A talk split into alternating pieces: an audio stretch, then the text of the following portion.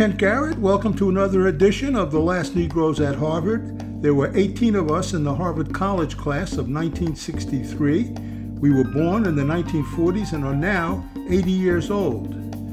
Our guest is Victor Ray. He is the F. Wendell Miller Associate Professor in the Department of Sociology and Criminology and African American Studies at the University of Iowa and a non resident fellow in governance studies at the Brookings Institute.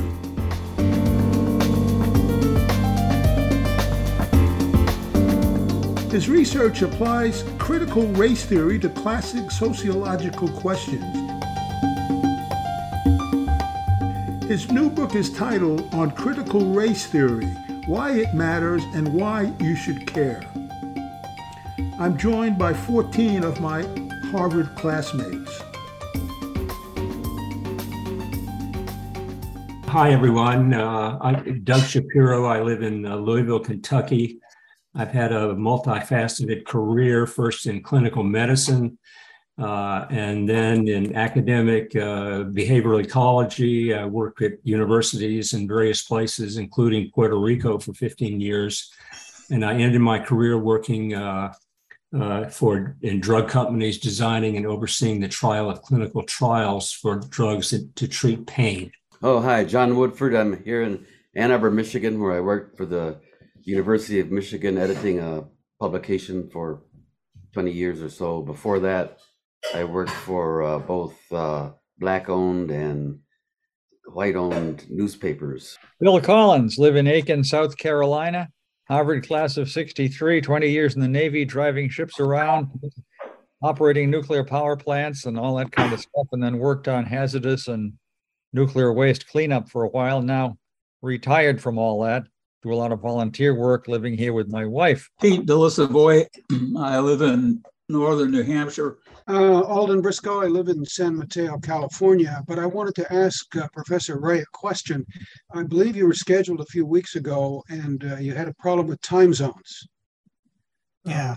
And and my uh, you have a PhD. My wife has a PhD, and she has trouble with time zones. Well, it wasn't just the it wasn't just the time zone. It was getting um, I got stuck in an airport overnight. Oh. And I couldn't, I was like trying to get back here.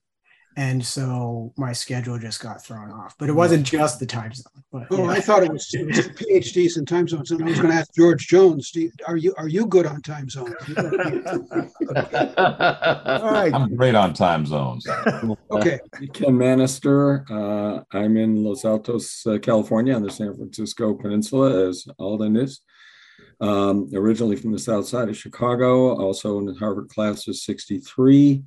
Um, I'm uh, given the temperatures that we're experiencing in Northern California right now, which are really uh, astounding and discouraging, but it, it's uh, I'm viewing it as training for our son's wedding in two weeks, which is going to be in the Palm Springs desert area. Hmm. so we're just uh, getting ready. Okay. Uh, thank you. Right. David, David Allen. David Allen. Um, after Vietnam era military service, uh, I've had uh, a variety of activities across these years, uh, about a decade in business and ventures of one sort or another. And then, frankly, uh, to my great surprise, wound up uh, in university, where I guess I found what I really cared about the life and the mind. Subsequent to that, um, uh, really activism uh, one sort or another. I happen to get mixed up with uh, United Nations activities for a period and subsequently uh, activities, especially locally, but otherwise uh, all focused on uh, protecting and strengthening democracy. Looking forward to yours today. Okay, Ronnie Blau. Ron. Ron Blau, class of 63. Um, worked all my life in TV and video, still doing some of that, uh, now working on some museum projects, um, splitting my time also doing climate volunteering. And I think today's really important. Uh, I was hearing on the radio just this morning how some libraries were cutting their budgets of controversial controversial literature and they're saying okay we're spending this much on controversial literature we're going to subtract that from the budget i mean that's akin to book burning and i think uh, that Yeah. makes this uh, today's session especially important Mm-hmm, mm-hmm. Hamp Howell. Uh, I live in Nashville. I'm from New York and Boston and Brazil and Puerto Rico and in the American South a- a lot of times since I've gotten older. uh, I, I, I was awed to read today in uh, joint jottings that uh, Hugh Kent uh, had spent 10 years on uh, Last Negroes at Harvard, and I'm not surprised because the book is so dense. It's it, like every every sentence seems to say a lot. Good. And, and on CRT, on CRT, I just don't know how. I, I'm just shocked that that anybody cannot want to know more. Black, white, whatever. Period. Okay. Jeff. Yeah, hi. Um, Jeff Fox, also from class of 63, trained as, uh, living in uh, southern Spain, uh, trained as a sociologist, now writing mostly fiction. Okay. Spencer. Hi, Spencer Jordan. I'm uh, class of 61. Very looking forward a lot to this uh, uh, session that you're going to uh, uh, talk about uh, your work. It's, it's, it looks so timely. It's absolutely timely. Uh, I'm a, a writer. I'm a, a civil rights writer on civil rights history. And when you say the radical thinking, uh, I, I think that one of the major points of radical thinking was the Niagara movement of 1905, which really was the foundation of the modern civil rights movement. In fact, it's recognized as such by the United States. Uh, I was invited to the 100th anniversary as one of the descendants of the uh, Du Bois uh, group uh, that uh, formed the, the civil rights movement engaged in radical thinking. Uh, and uh, before that, uh, we were in the abolitionist movement. So I've written some books on that uh, called The Dream Dancers, goes all the way back to 1780 with the first uh, right to vote. There was also uh, some ancestors of mine that were part half Wampanoag and half uh, half black, uh, and uh, so the radical thinking and the uh, what you're doing is taking this way and you know to another step, and I'm really interested in in, in hearing that step. Thanks a lot. Okay. George. George Jones, class of 63. I'm currently in Muskogee, Oklahoma, which is in the central time zone, and I'm feeding my house. Uh, David. Uh, David Lelyveld, class of 63. Uh, I'm a historian of India, um, and I spoke to this group comparing American racism and uh, uh, uh, uh, forms of discrimination that uh, are often labeled as caste in India. And I'm very interested in critical race theory as it's baked into the American legal systems, particularly in India. Uh, it's much more elaborately and perhaps more obviously uh, uh, uh, uh, a system of uh, legalized discriminations. And I, I haven't heard people use anything like critical race uh, theory, maybe because it's lying on the surface for all to see and uh, doesn't need to be dug out. But uh, uh, I, I would like to learn more about it and see how uh, uh, the two systems compare. Okay. Uh, George Allen. Hey there. Um, I'm in Los Angeles. I'm a semi-retired lawyer, also uh, class of 63. Uh, Professor Ray, I'm most interested in your being in Iowa City. Um, my entire, I grew up in Omaha, but my entire family is from Iowa, uh, all over the state, West Branch in particular. Uh, which is only a few miles Close, east of yeah. uh, my grandmother uh, was a member of the same Quaker meeting as Herbert Hoover in West Branch, uh, for whatever that's worth. I guess I probably had a lot of experience with time zones. My general sense is anybody can go west, uh, but going east is really tough. But then once you make it about nine or 10 time zones, it doesn't matter. It's really horrible either way. Okay. All right. Thank you. All right. Well, Dr. Victor Ray, it's so nice to have you. Thank you. Finally, Thank you. get to see you. Thank you. Tell us about the book, and then we'll get going. Yeah, sure. So uh, this book came. Uh, I mean, it was.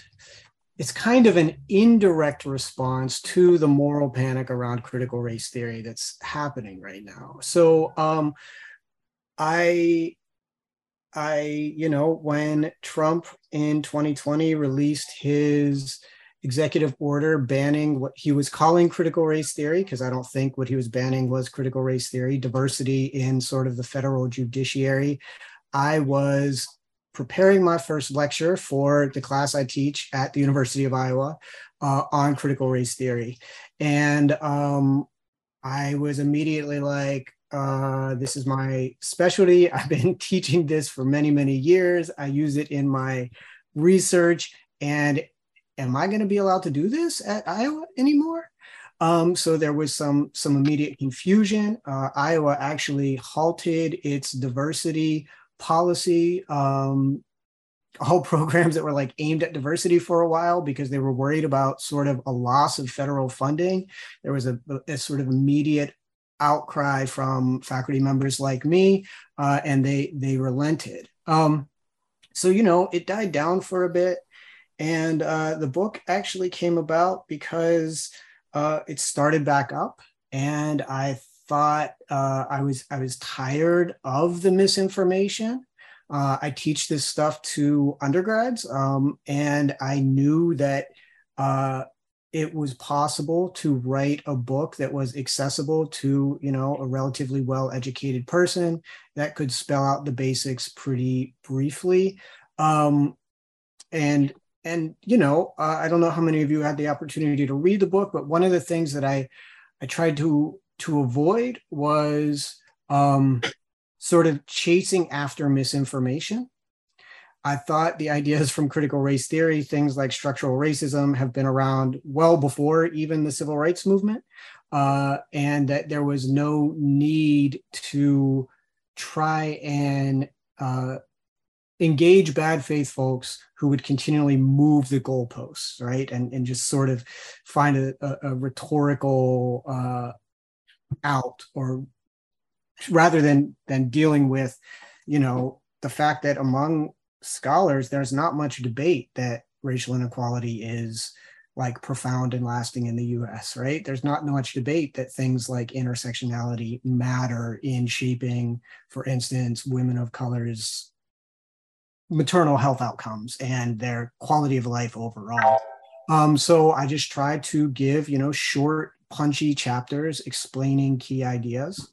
Um, yeah, with the hopes that, you know, good faith folks like you all would read it and judge the evidence you know i can be wrong but judge the evidence and uh and make a decision outside of sort of the um the misinformation uh, that i think's been really pernicious uh yeah i mean I, i'll stop there and we can and i think you all have have specific questions for me and we can move that way Okay. Well, uh, Doug, you you had some questions. I know.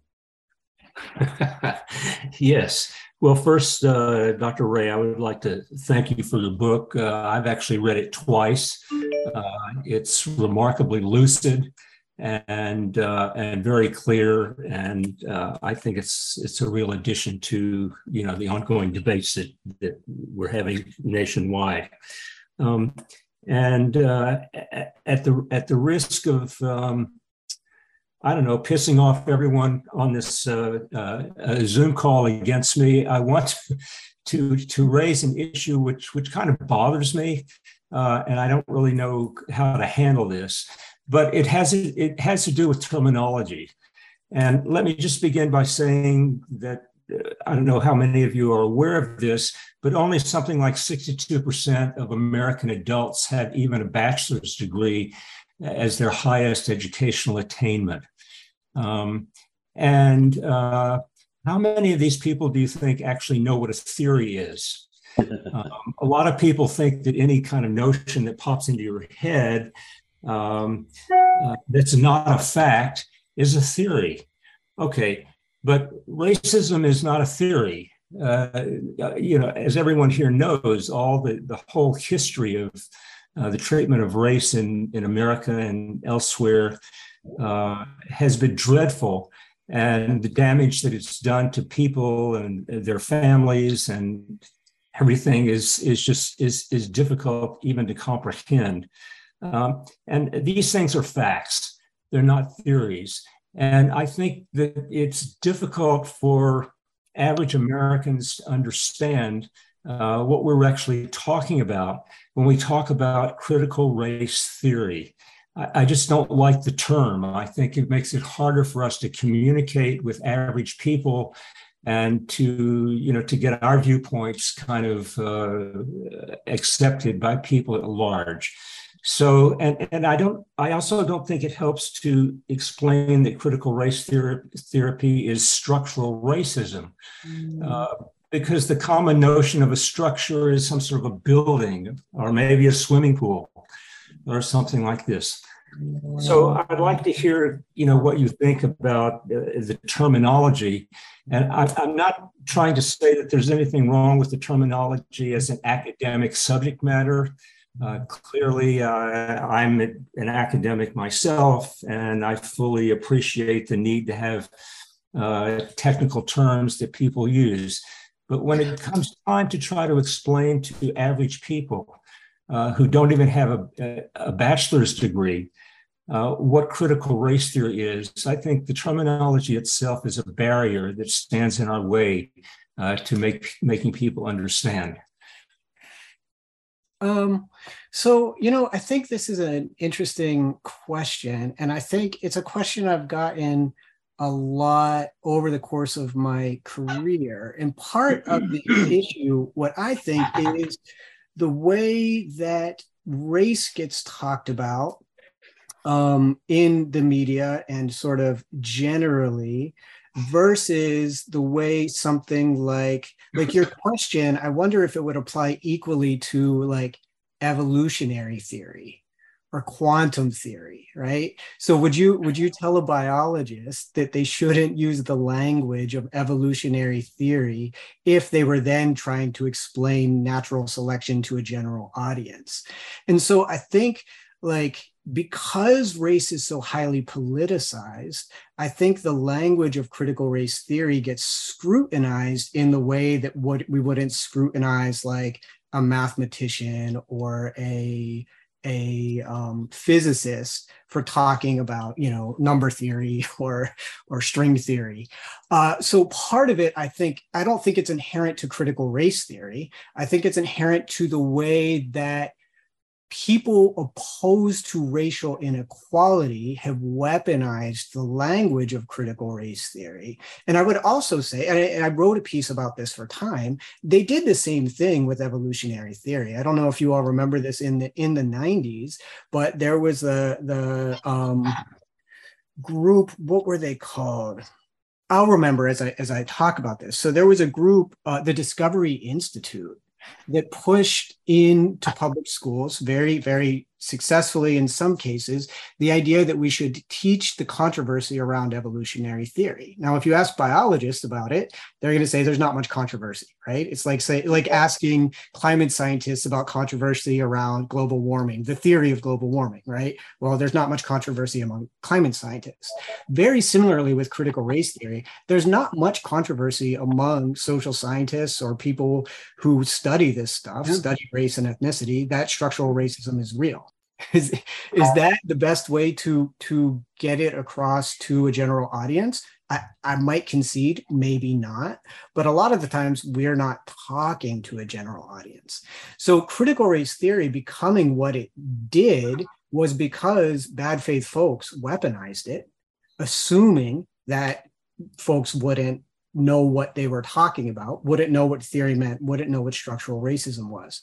So, you know, one of the things I try and do is say, like, look, this this stuff is some in some cases technical, but a general reader can understand. And so, like I use the example, if we talk about structural racism, I use the example of segregation. So, you know, if you say like racism is structural, a lot of folks will be like, well, what do you mean? And you say, well, look at this city, right? This was designed, you know, you pick a city, you look at how it's segregated. You can go back and look at how the federal government and banks colluded to create patterns of segregation that still exist today, right?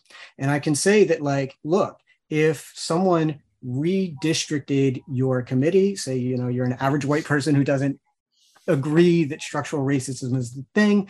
If someone redistricted your committee and you lost, you know, political representation, that's a social structure. You would understand that.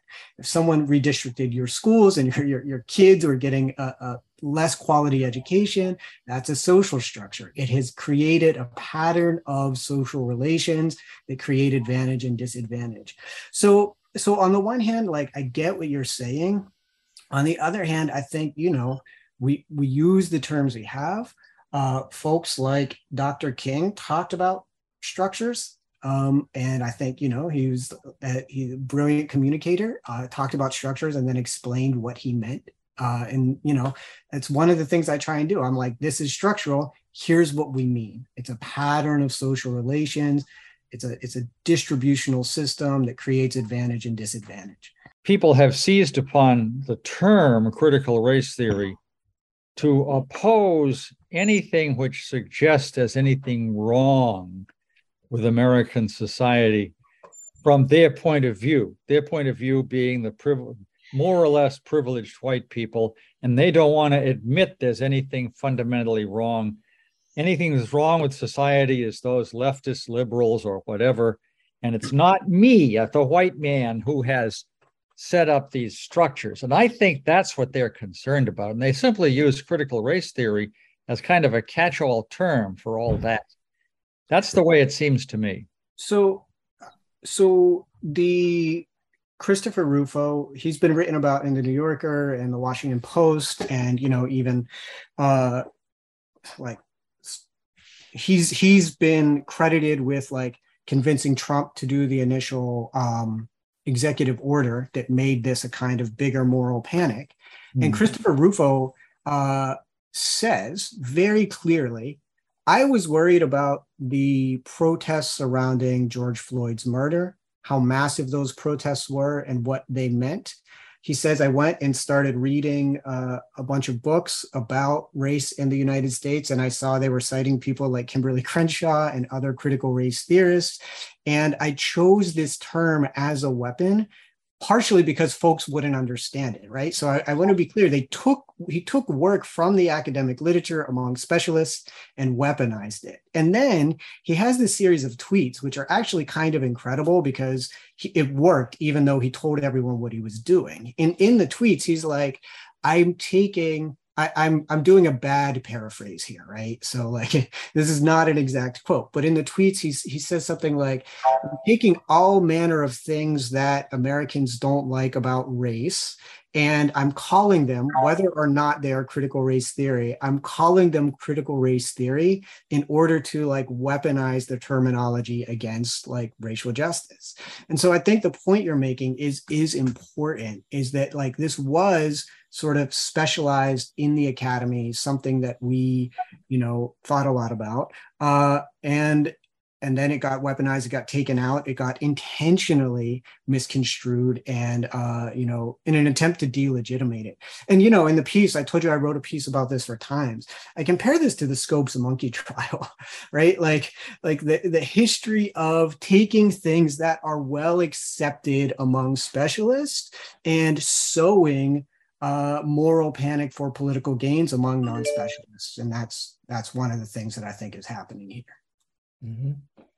Uh, Jeff? Yeah, I'm just wondering how I would deal with this in a classroom where, where I haven't been for many years, but I used to teach this. I used to teach uh, race relations in uh, sociology department, University of Illinois in Chicago for years. Oh, I'm going there Friday.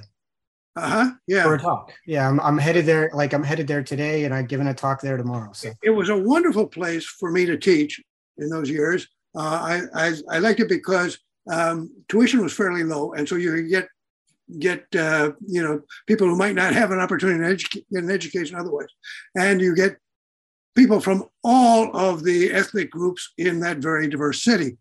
Um, and so one of the ways to teach anything about race was to get them to talk to each other.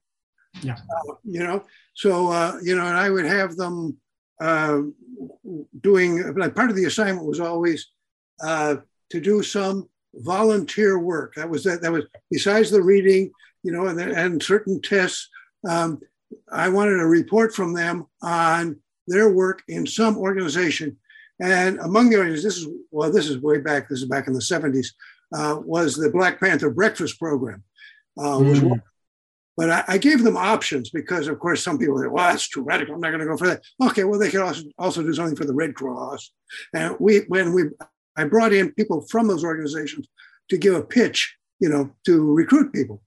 And, uh, uh, you know, I, th- I think they, they learned quite a lot. We, uh, we had, uh, I, I remember in particular, a uh, retired white man who had been he'd been a real estate broker for years, and finally decided he wanted to finish, wanted to get his BA, his bachelor's, and he was driving down from Waukegan to Chicago, and he got very excited working in with the Panthers. Uh, it turns out he knew about real estate, and he could be he could advise people, uh, you know, like a widow who had veterans money, and you know, what, what am I going to do with this money, you know, and how, what would I um, invest in, and so on. So, um, but anyway, I'm wondering if you know, I, of course, we didn't talk about critical race theory, and we didn't use the term. Yeah, we did talk a lot about the history of inequality, and uh, I think that would. I'm so I'm, I'm just I, I, I'm not quite sure what I would do if I were I, again to teach such a course, but so I, I, you know, so I, I appreciate your dilemma.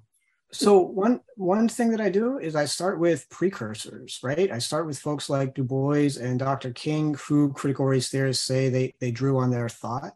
Critical race theory, Kimberlé Crenshaw says she part of like the development of critical race theory was her being an African American studies undergrad, and she brought many of those ideas into her study of the law. Uh, and so, you know, I start with precursors, but I talk about the history of the development, and I talk about this a little bit in the book the history of the development of critical race theory out of, uh, you know, activist radical movement ideas and the long history of you know black thought in the us that was opposed to white supremacy and that kind of racial domination. Um, i think you know, I've been teaching now for, I don't know, eight or nine years post PhD. And um, I think there's, it's been an interesting time to be teaching these kinds of issues. So um, Mike Brown was killed the first week that I was teaching at the University of Tennessee in Knoxville. And so, you know, and then, you know, he was, they, they said the officer was not charged at the end of the semester. And I remember like very clearly, um, students were emailing me as they were studying for their finals saying like, even with everything I learned in this class, like I can't believe they they you know aren't going to bring any charges.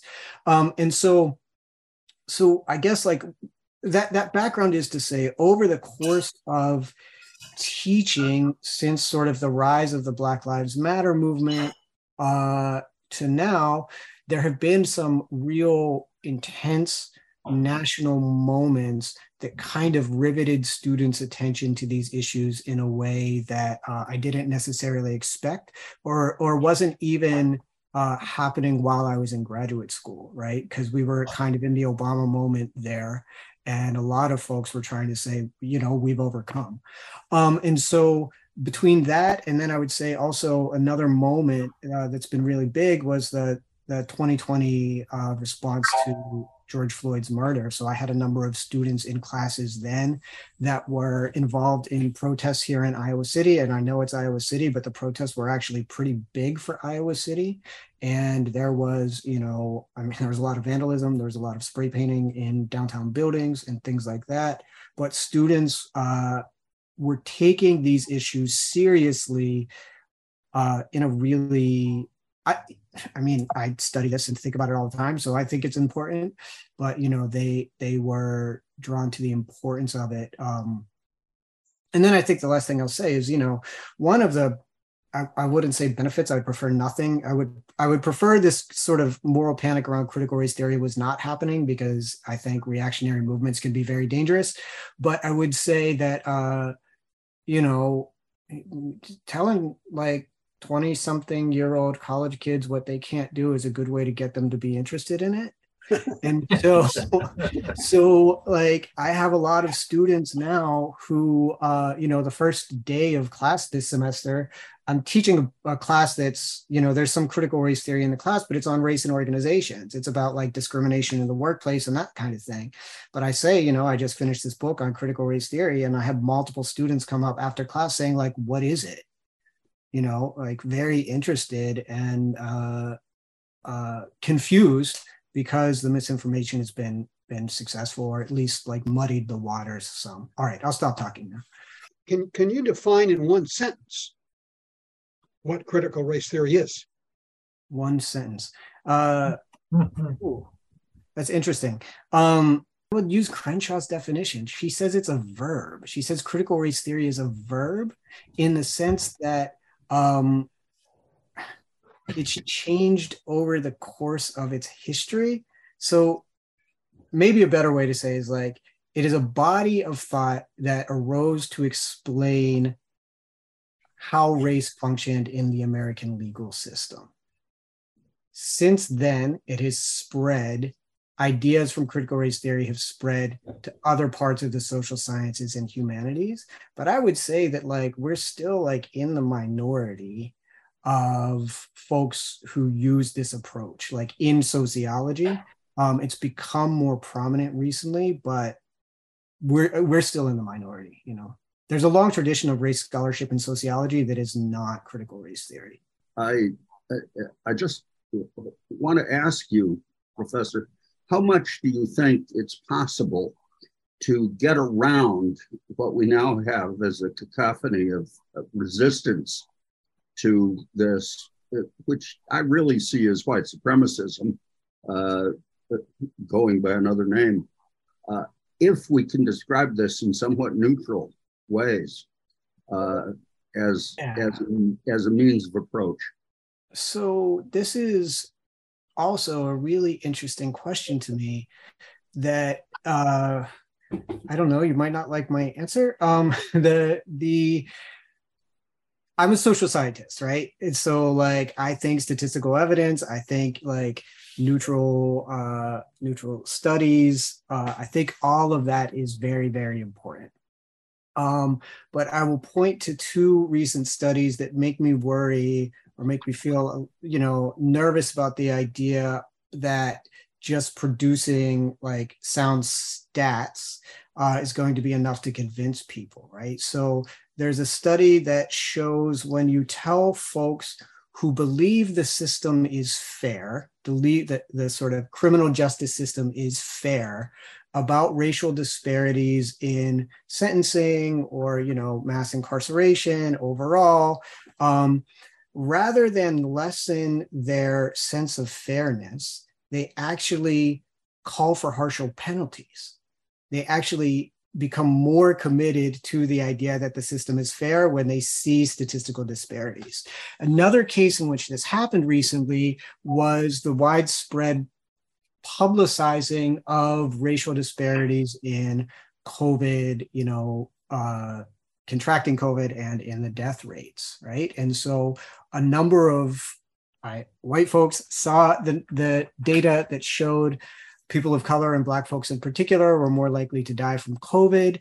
And they mistakenly took away the notion, not that we need to do more for communities most affected, but that they were safe, right? And so when we interpret statistics and when we interpret findings like this, they're often interpreted through personal identity and the lens we bring to the data. Mm-hmm. And so statistics that are very convincing to me about criminal justice and you know covid can be to some folks um, you know, the opposite of convincing. And another thing that I would I would say here is, you know, a lot of statistics that are now used, uh, I think, rightly to point to uh, structural racism um, were so things like you know differential life expectancy based on exposure to racism over the life course uh, were used earlier in the 20th century to say this shows the genetic inferiority of people of color right? Sure. it, it, was the data was the same.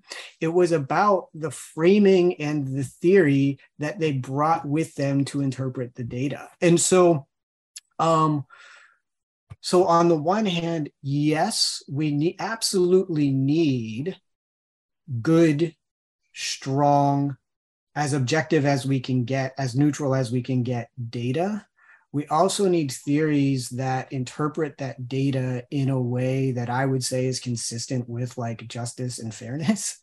Um, so yeah, I I think we I think we agree. I just I think data, you know, we bring an interpretive frame to data, and it's hard to get around that in a society in which racial inequality is rampant and often justified.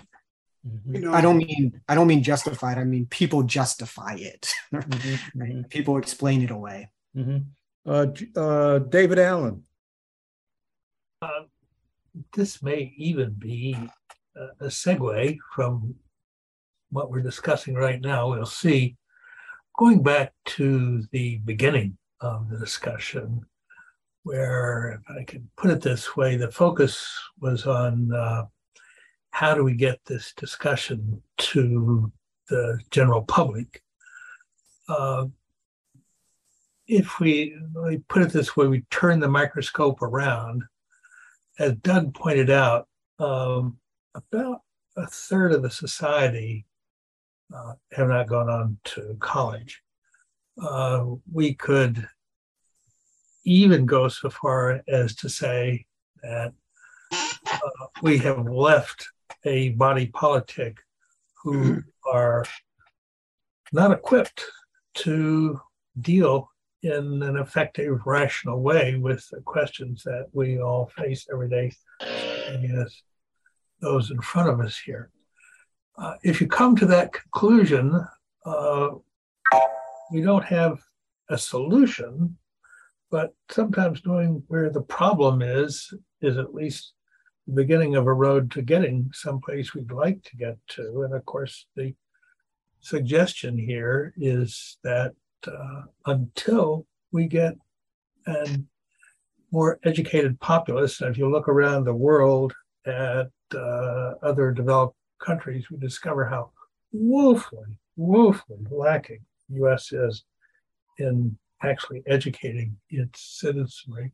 Some would even say it's by design to keep a pliant uh, underclass. Uh, that's extreme position, but not out of the question. Um,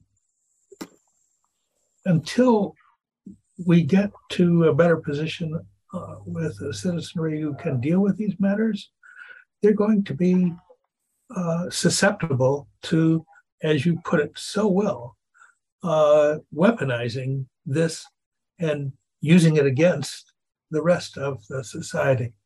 It's not a question; it's an observation. Uh, so I'll I'll just respond to this this quickly um, because I'm gonna I'm gonna have to go at noon. But I'll say I'll say a couple of things. I think I think it's important that they are targeting public schools with this. Another thing that Christopher Rufo has said is that like the goal, part of the goal here is to privatize public schools, right? Mm. So I think that that is super important. I think the worry about kids learning sort of the real history of race and racism in the US is also important. You'll often hear the folks say, um, this will harm white children or they won't understand. I actually think white children will understand it very clearly and it might make the it, it, if you've ever been around little kids they're absolutely obsessed with fairness.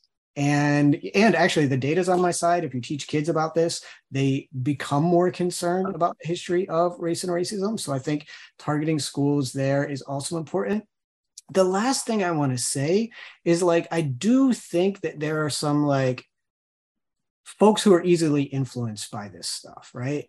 But I, I, I think social movements, in addition to education, are necessary to fix this stuff. And the reason I'll say that is like the most educated people in our society have often pushed the most racist conspiracy theories and used the best evidence uh, from stats and other cases to make their case, right? So, like, uh, you know, there's a history, a, a book uh, I I think is excellent called "From Savage to Negro," which is sort of the history of um, eugenics in the United States and how folks at places like Harvard, places like the University of Iowa, um, treated eugenics as an actual science, right? And are had arguments over whether there was one creation in the Bible or multiple creations, because obviously people of different races had to be different species of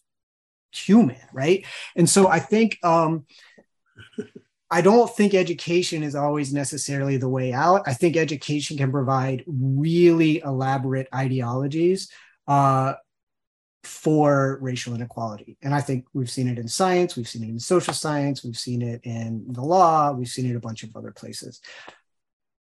Oh, okay, John. Well, John, you had a question. Um, I I think I I'd have to say that um, I don't find the this is a rhetorical and political uh, ideological campaign in a way. And so I think one way it needs to be measured is whether it's effective in in winning over people you'd like to win over and enlarging the potential uh, coalition and alliance of people who are against racism. I don't find the term and the uh, application of the word theory helpful at all. I think that the uh, theories of uh, numbers and evolution you mentioned have been contested and are always open to be contested by experts in the field. But I don't find that this is really being directed as a theory of race or racism. Um, it's not even needed. This is a country in which the slave system is right there patently open to be examined and explained to people without any uh, reference or without any raising uh, hackles about whether people are going to be indoctrinated. The facts are sitting right there through a great history, you know, a great deal of the country's history. And then you go to the Jim Crow system and the current uh, types of structural racism, of systemic racism, racism without any uh, need to refer to some sort of theory. So that's uh, that's one question. Also, Doug, did you say that 62% of the public had or did not have a BA? Because 62% of the public does not have a BA. Only about 40 some percent of the US public has a BA. And so, uh, again, if we're talking about uh, giving people a weapon to let them see the destruction of our public school system uh, be enacted right before our eyes, I would have to question whether, since it is a political struggle, whether whether critical race theory and the way it's being used is not really handing a weapon to your opponent. I mean, so I actually, I I don't know. I mean, the the reason I say I don't know is critical race theory. It existed in the legal academy for more than forty years before it became this current sort of moral panic, right? That was a, it was a Derek Bell thing because he didn't the critical legal theory people he felt shut him out, and he wanted to get his own uh, brand up. That's what I think, and uh, I think it was spawned, uh, you know, uh, in that way. I don't think there's any theory that could be qualified to justify the use of the term theory that anyone can describe. That's why we get this rhetoric of it's a verb, it's a this, it's a that. You know, so it's a it's an empty signifier, philosophically speaking. I mean, I think, you know, I think there's a number of ways that theory gets used in the social sciences. And I think that it's totally in line with it, right? So theory gets used if you talk about like you know, sociologists draw on like Marxist theory or Weberian theory as like a general worldview, a set of a set of tenets to think about the world. I go through many of those tenets in the book about social construction, about structural mm. racism, about theories of progress, about interest convergence. Those are all, you know, testable. They describe a set of empirical facts. I think it's, I think you, so there's that.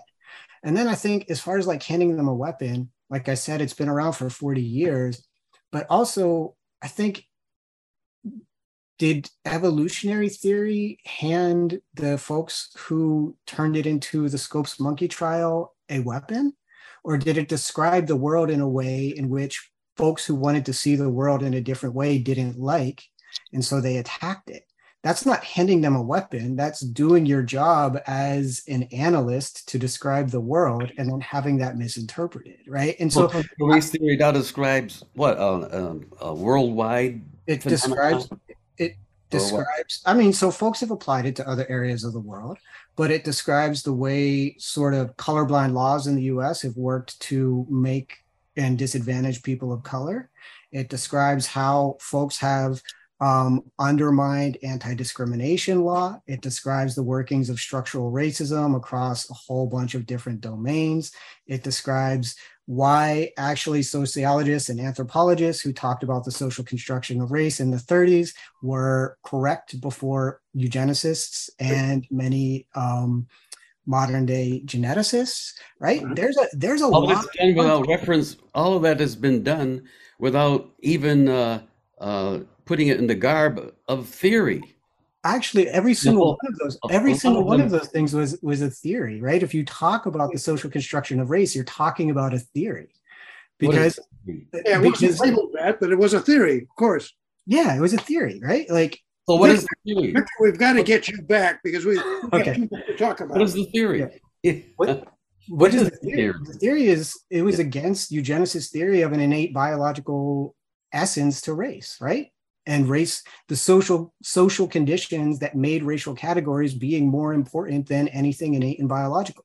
And it was a huge debate in anthropology and then critical race theorists picked it up and brought it into the law. Like these i mean th- so like ob- objection to the use of theory like i get in terms of the general public but in social sciences like that's it's a theory like that it, it, qualifies as a theory on a number of the sort of classic ideas of what con- what constitutes a social science theory.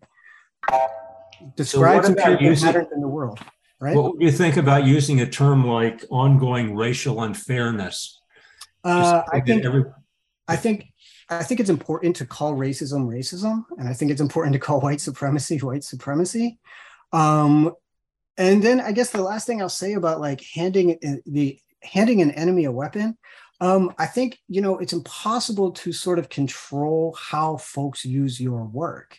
You can try and do good and honest work, and the example I always use here is conservatives uh, who always use um, "I have a dream," Dr. King's "I have a dream" speech against King's point right?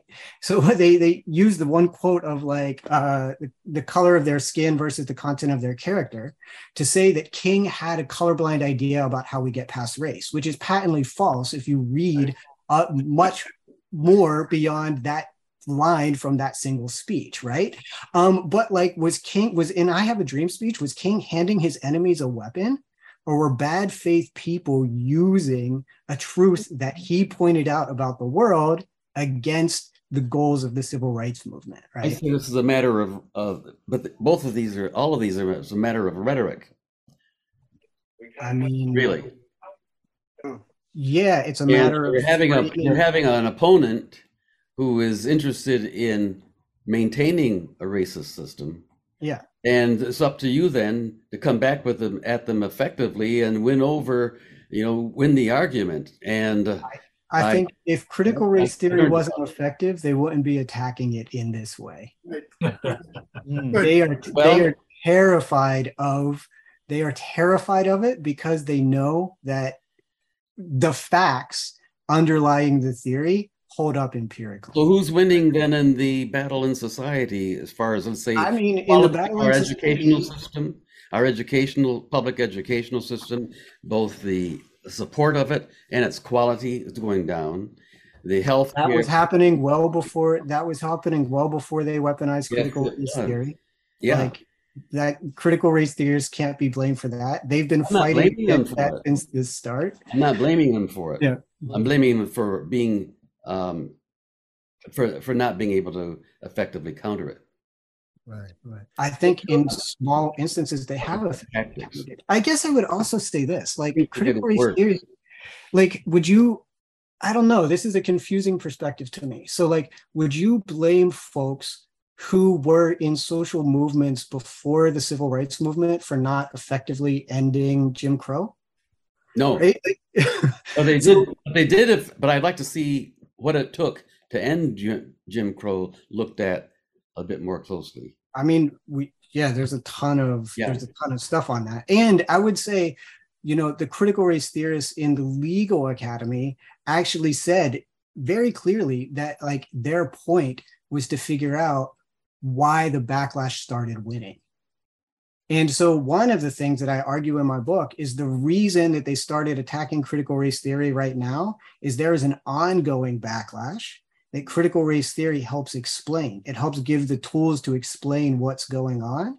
And so that's why they're targeting it. Mhm. So, gentlemen, I, I hate to have to go. Go, but- yeah, but I'm gonna have to go because I have uh, events tonight and I have to drive a few hours to get there. Okay. Well, All we right, hope well, well, thank you for coming and thank you. for- Absolutely. We'll have to get you back. It's great. Yeah, just let me know. It was great talking with you. That was author Victor Ray. His new book is titled On Critical Race Theory Why It Matters and Why You Should Care. And that's it for this episode of The Last Negroes at Harvard.